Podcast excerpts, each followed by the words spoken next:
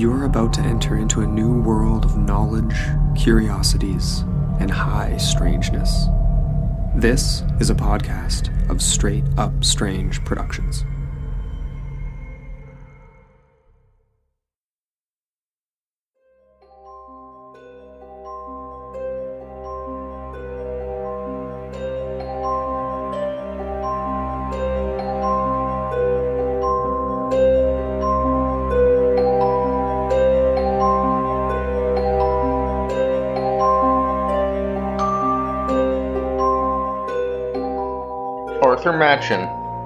Once wrote that strange things are lost and forgotten in obscure corners of the newspaper. Welcome to Forgotten Darkness, a podcast that will aim to prove that that statement is true.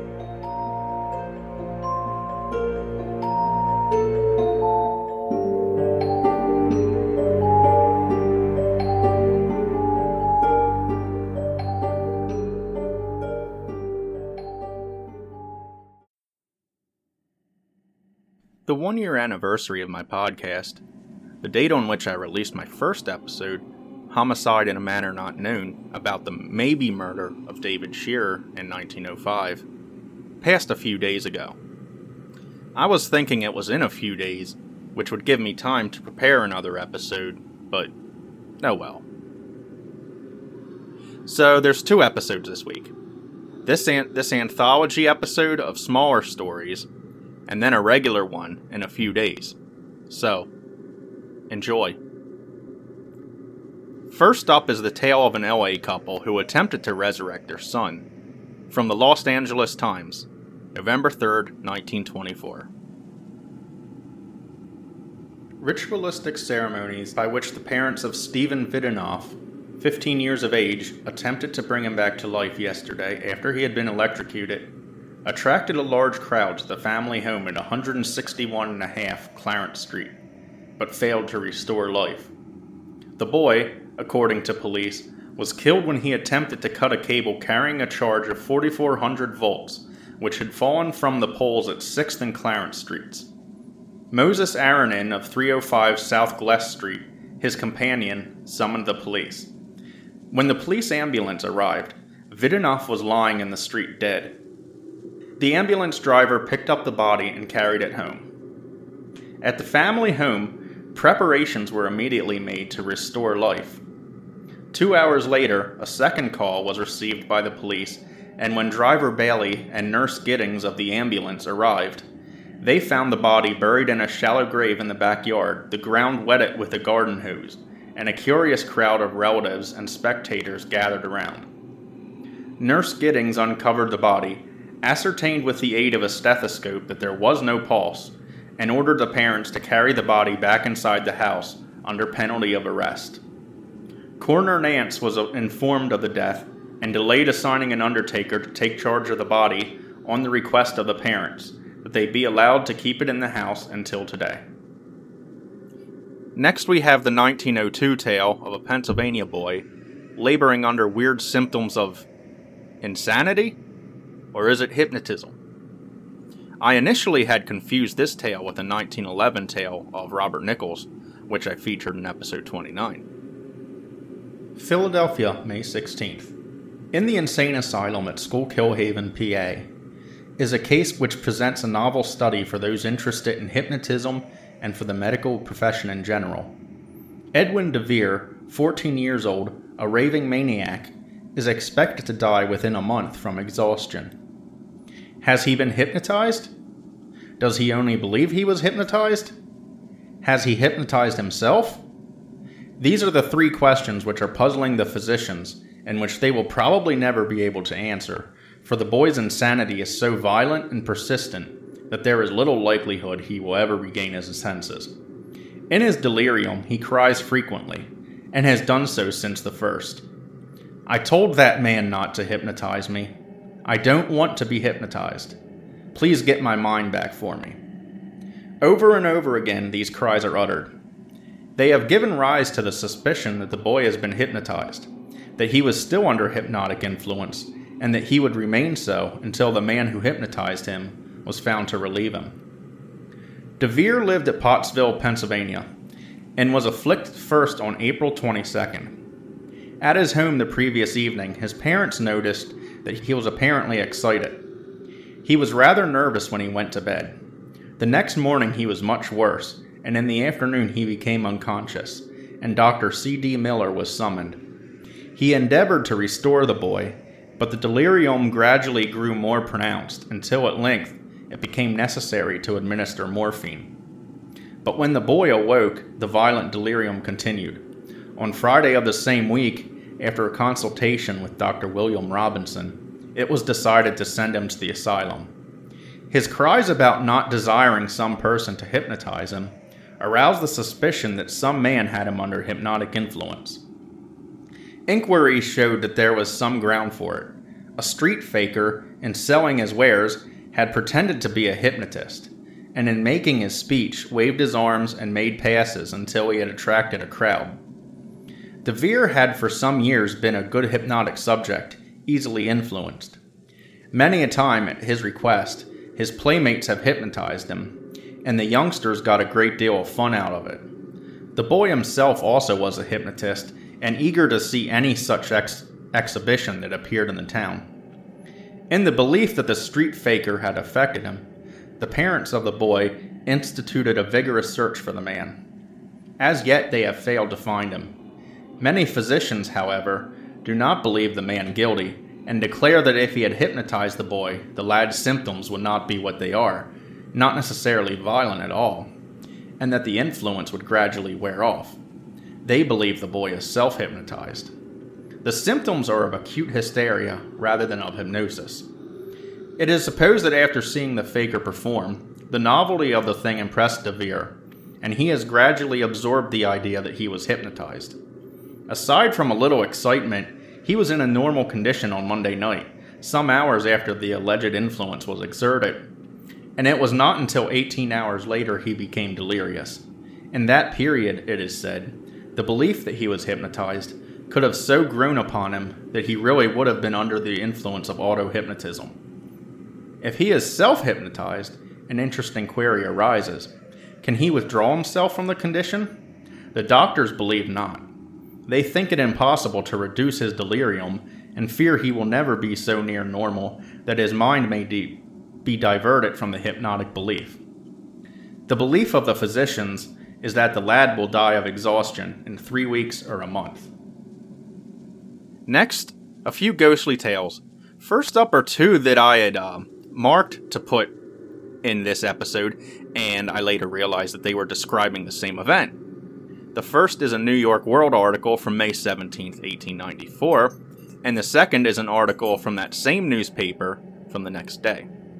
The second article, though, has a far less serious tone than the first. Newark, New Jersey, May 17th. If the ghost that haunts the corner of Elm and Madison streets, this city, shows up tonight, or any other night, he, she, or it will be met with, war- with a warm reception. The whole neighborhood is in a hubbub over the apparition. The police have promised to club the daylight, or rather midnight, out of it, and the German barber on the corner has taken down his old Schützenfest rifle and loaded it for bear. This ghost has been walking at odd intervals for about a month. It is a white sheeted apparition, but contrary to those of its kind that stalk the streets of Rome, it does not squeak and gibber, but when pursued, lets off a bass pitched hollow moan that simply freezes the blood of those who hear it.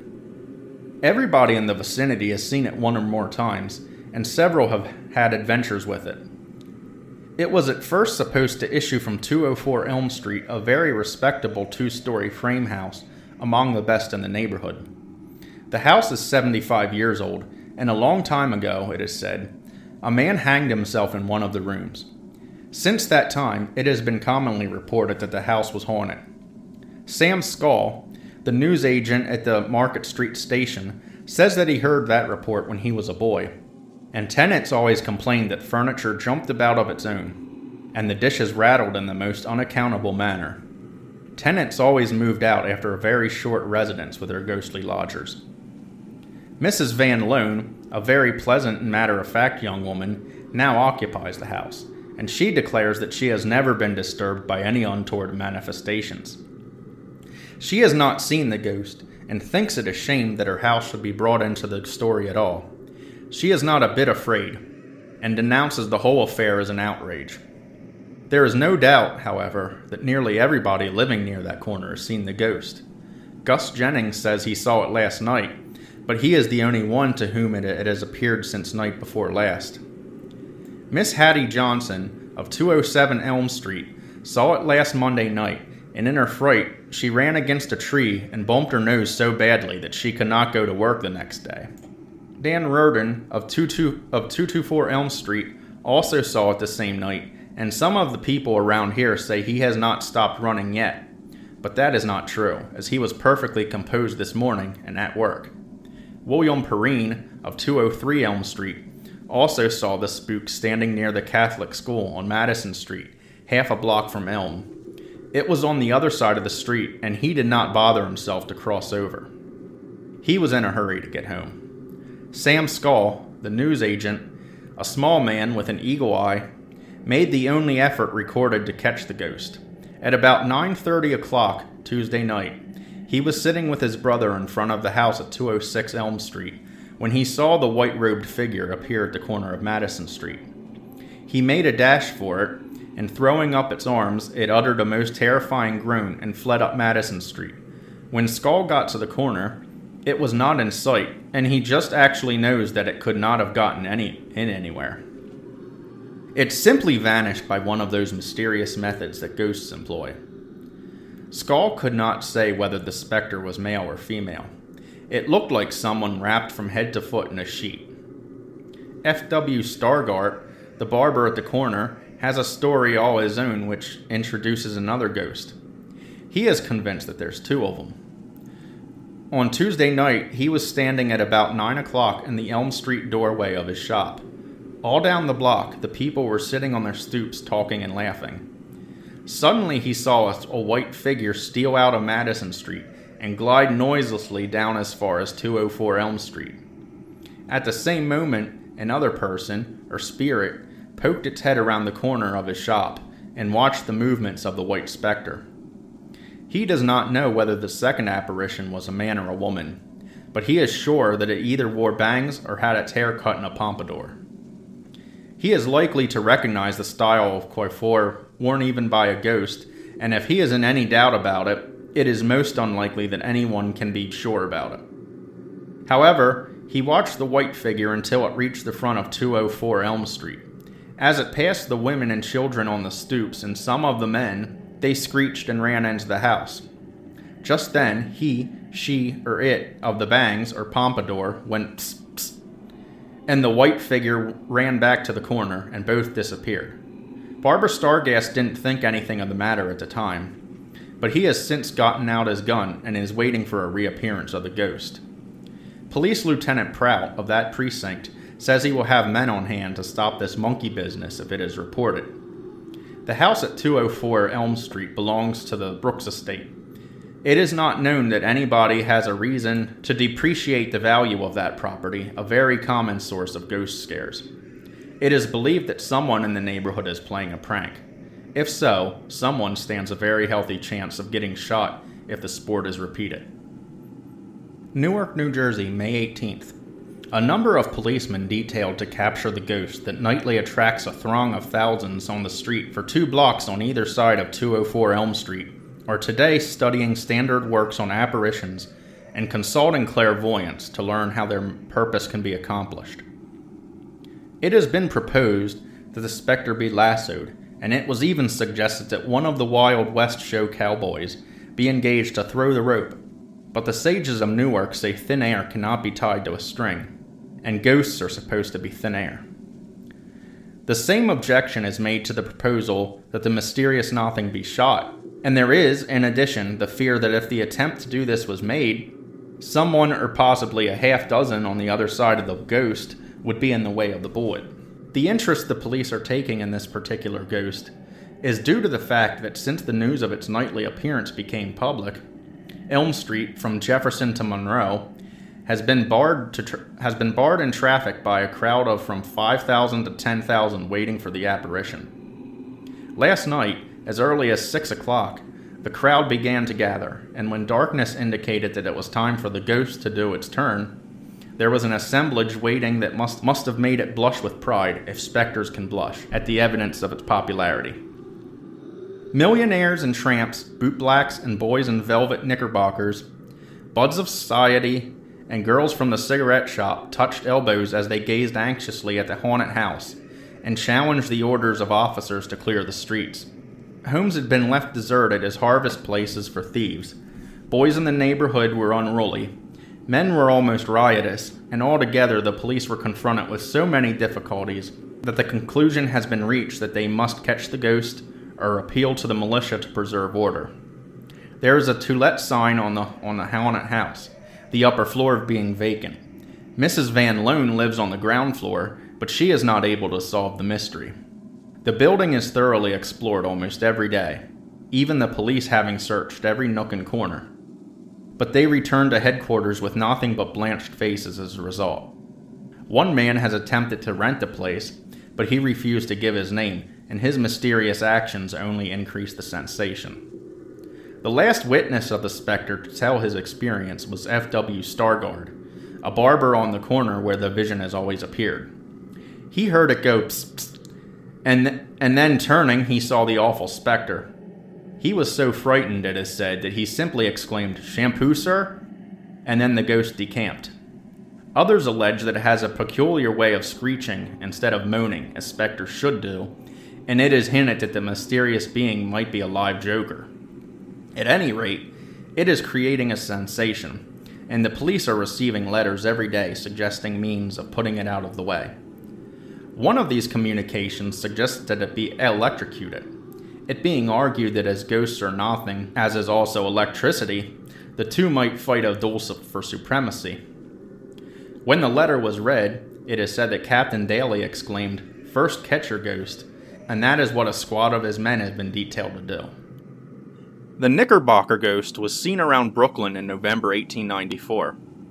Once more, the coverage of this event in the New York Times for November 23rd is none too serious. The annex of the famous Cock Lane ghost did not create greater excitement in its day than does a white, grim apparition that is frightening residents of the 27th Ward, Brooklyn. That section of the city offers exceptional advantages to ghosts it is a rocky, bleak, lonesome district. The streets are only partly cut through, and at night the darkness is intense. A specter with a strong calcium light may stand on a rock almost anywhere and be visible for blocks. Several populous cemeteries are in the neighborhood, and it is reported that uneasy spirits have been seen to sneak through the gates and, eluding the police, float over into the vacant lots to scare belated pedestrians. There are a number of empty houses in the vicinity, and these, it is said, are favorite resorts of the ghosts on rainy nights. The ghost which is at present disturbing the midnight rambles of the men and women in this district is that of a woman who goes about in the scantiest attire, with disheveled hair and bare feet, and falls into a fit of hysterics as soon as anyone approaches. This apparition was first seen a week ago by five young women, who screamed and ran home and told their brothers. The young, wom- the young men, on the following night, armed themselves with revolvers and went out to where their sister saw the ghost. There was no sight of it until they were in the middle of a large lot, when the white figure suddenly arose from the ground in front of them and waved its long, lean arms, and uttered a weird cry that chilled their blood. The five brave young men forgot all about their revolvers and, turning about, ran in five different directions home, where they rushed to their rooms and did not feel safe until they had jumped into bed and pulled the quilts and comforters over their heads. They told their experience to their friends the next day, and that night a party of about 200 gathered in the vacant lots to lay the ghost. The hysterical shade evidently knew what they were up to and stayed in her grave. The brave 200 waited until long past midnight and then went home, declaring that they had been fooled. Peter Wolfel was among the skeptical, and on the succeeding evening, he declared that he was not afraid to go out on the sandlots and brave her ghostly ladyship. So alone he started out to interview her. He returned home about 1 a.m. with a face white with terror, He declared that while walking across the lots near Irving and Knickerbocker Avenues, he was confronted by the specter, who performed the serpentine dance while he remained rooted to the ground. He said he was unable to move until, with a moaning wail, the ghost dissolved into the air. Then he ran home. Woelfel's story created more excitement, and the neighbors decided to try again to catch the ghost. But the nights were foggy and unpropitious for ghost observations. It would be impossible to distinguish the specter from the fog around it.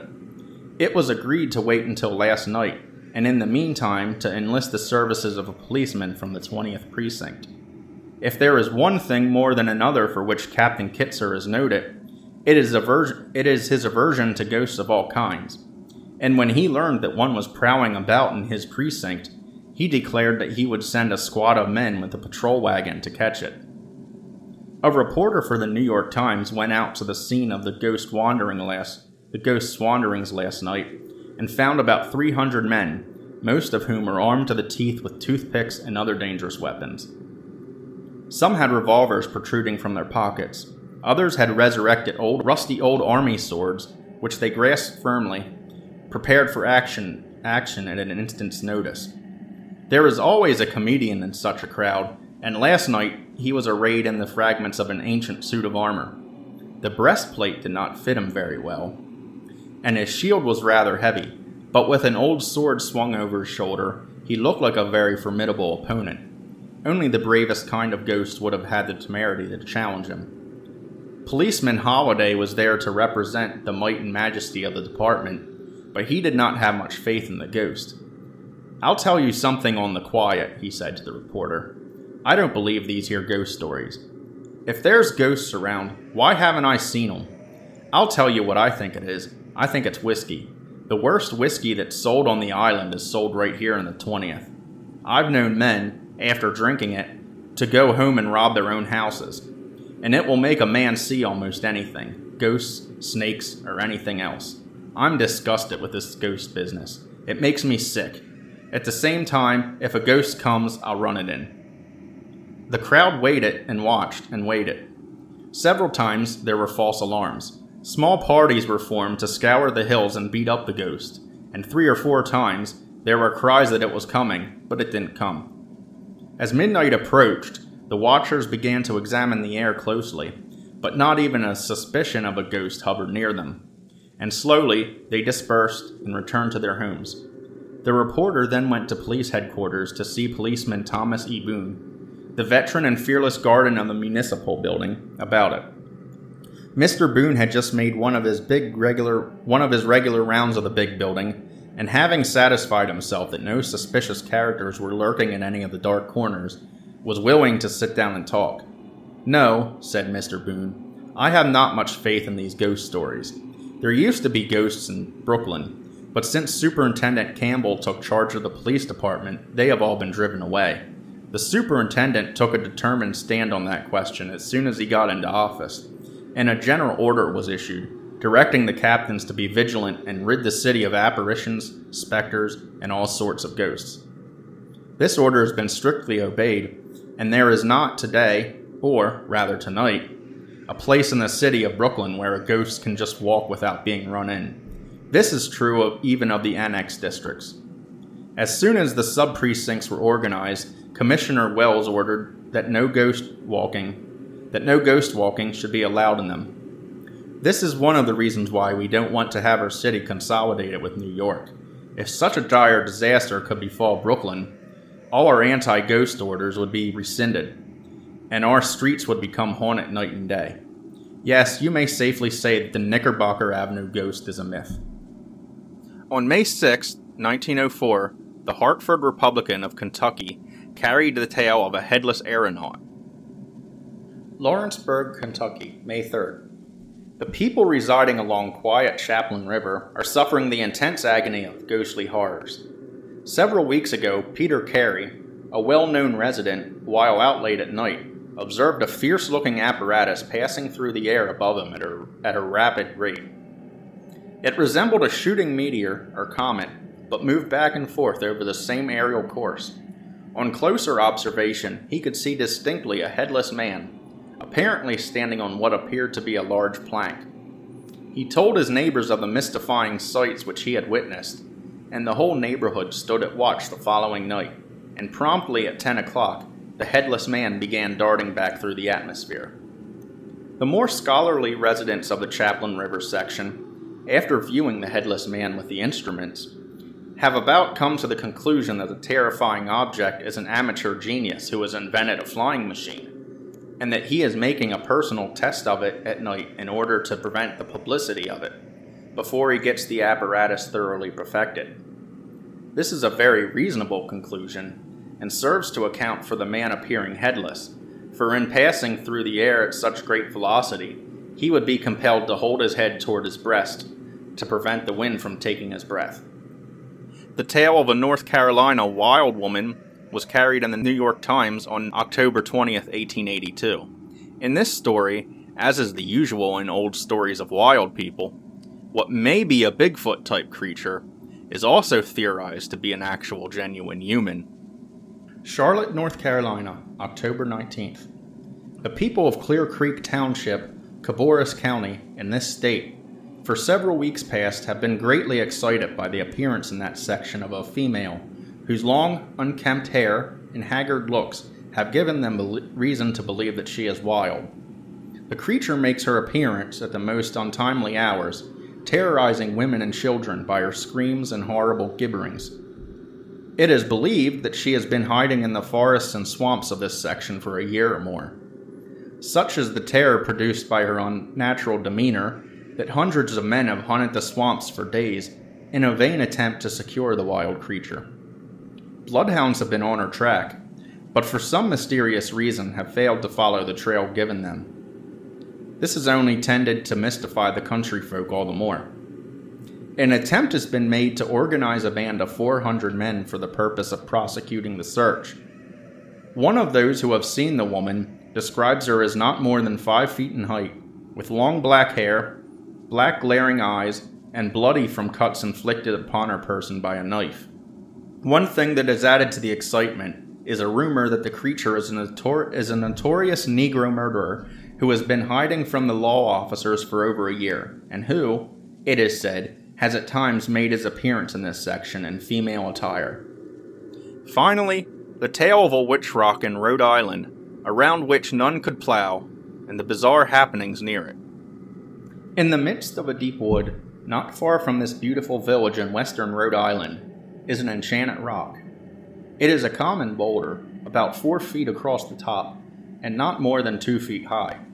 Around it is a singular shallow furrow. Tall trees bend above it, and it is only in midsummer that the vertical sun pierces the interlacing boughs. The whole world bears an uncanny reputation in local tradition. And within the memory of the older inhabitants, witches are said to have been seen flitting about the outskirts of the forest. The neighborhood of the rock is especially shunned, and belated children returning from a berrying trip in, in the hills hasten their footsteps as they pass the dreadful boulder. More than 200 years ago, the regicides Goffe and Whalley fled from Point Judith to this place, and since that time, the stone has been known as Witch Rock. An aged Rhode Islander related its legend the other day.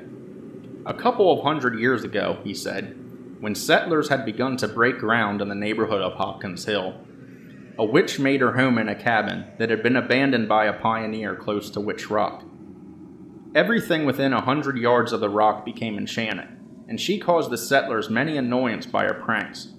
Tools that were left out overnight mysteriously disappeared, cattle were afflicted with singular diseases, stones were hurled through window panes by unseen hands, and whenever a hailstorm or hurricane swept over the hills, destroying the crops, people saw her flying through the air, driving the storm onward with her broom. At last she was driven out of the settlement, but the rock and all the ground about it remained enchanted to this day. I can recollect when the wood was cleared land, but it was never possible to plow within a hundred yards of the bewitched stone. As soon as the witch's line was passed, it is said, off went the plow chip which is now called the landside, and which at that time was of wood. You might fasten the chip on again if you could find it, but off it would go just as soon as the team was started. The last attempt to plow near the rock was made by an old man named Reynolds about 80 or 90 years ago. He said that he would put on a plow chip so it would stay, and many neighbors gathered to see the trial. Reynolds started into the field, and the plow ran smoothly enough until we crossed the witch's line, and then all of a sudden the chip flew off. The plow edged away, and there were many there were a good many white faces, for nobody knew what might happen next. But the old plowman was not at all disheartened. He soon found the chip in the furrow under a turf, and he picked it up and clapped it on the framework. Again the team was started, but in a jiffy away flew the chip again and vanished in the air, and the oxen were found to be unyoked. Mr. Reynolds hunted the furrow hunted the furrow over, but he could not find the missing piece. After this the crowd edged away, slowly at first, but as soon as they were out of the old man's sight, away they sped home. Reynolds said that as soon as the people ran away, a crow came from the north, perched itself on a dead oak nearby, and began to cry, Call, call, call. At this, John Hopkins, who owned the, the magical piece of land, and who had been attracted from his home to the spot after the, the fright of the people, cried back, Squawk, Pat Jenkins. When the crow came flying over, the plow chip came down out of the air, and the crow changed into an old woman, with a cocked hat on. She was pursued by the men to the rock, when she turned into a cat and disappeared under its mysterious underground recesses. Shovels were fetched, and willing hands dug around the, and under the rock, but no trace was found of the cat. After that, the lot was left to grow up to weeds, wild grass, and the cabin fell to pieces about the enchanted rock. And finally, the thick wood that you now see covered the tract, hiding the witch's stone from the world. Witch's Rock is rarely visited, except by hunters and others who have heard of its reputation. The furrow about the boulder, which is still distinctly traceable, is pointed out as the trench excavated by the farmer's shovels nearly a hundred years ago, the effort to unwitch the black witch cat that had eluded them. And that's the end of this bonus episode. As always, a list of sources consulted for this episode can be found in the show description. If you have a question, a comment, or if you know a lesser known story that you'd like to see covered, leave a comment on the podcast page, post it to our Facebook page at Forgotten Darkness Podcast, or send it to our email at ForgottenDarkness77 at gmail.com. We're also on Twitter at Forgotten Darkness Podcast. And so, until next episode, this is Andrew, signing off.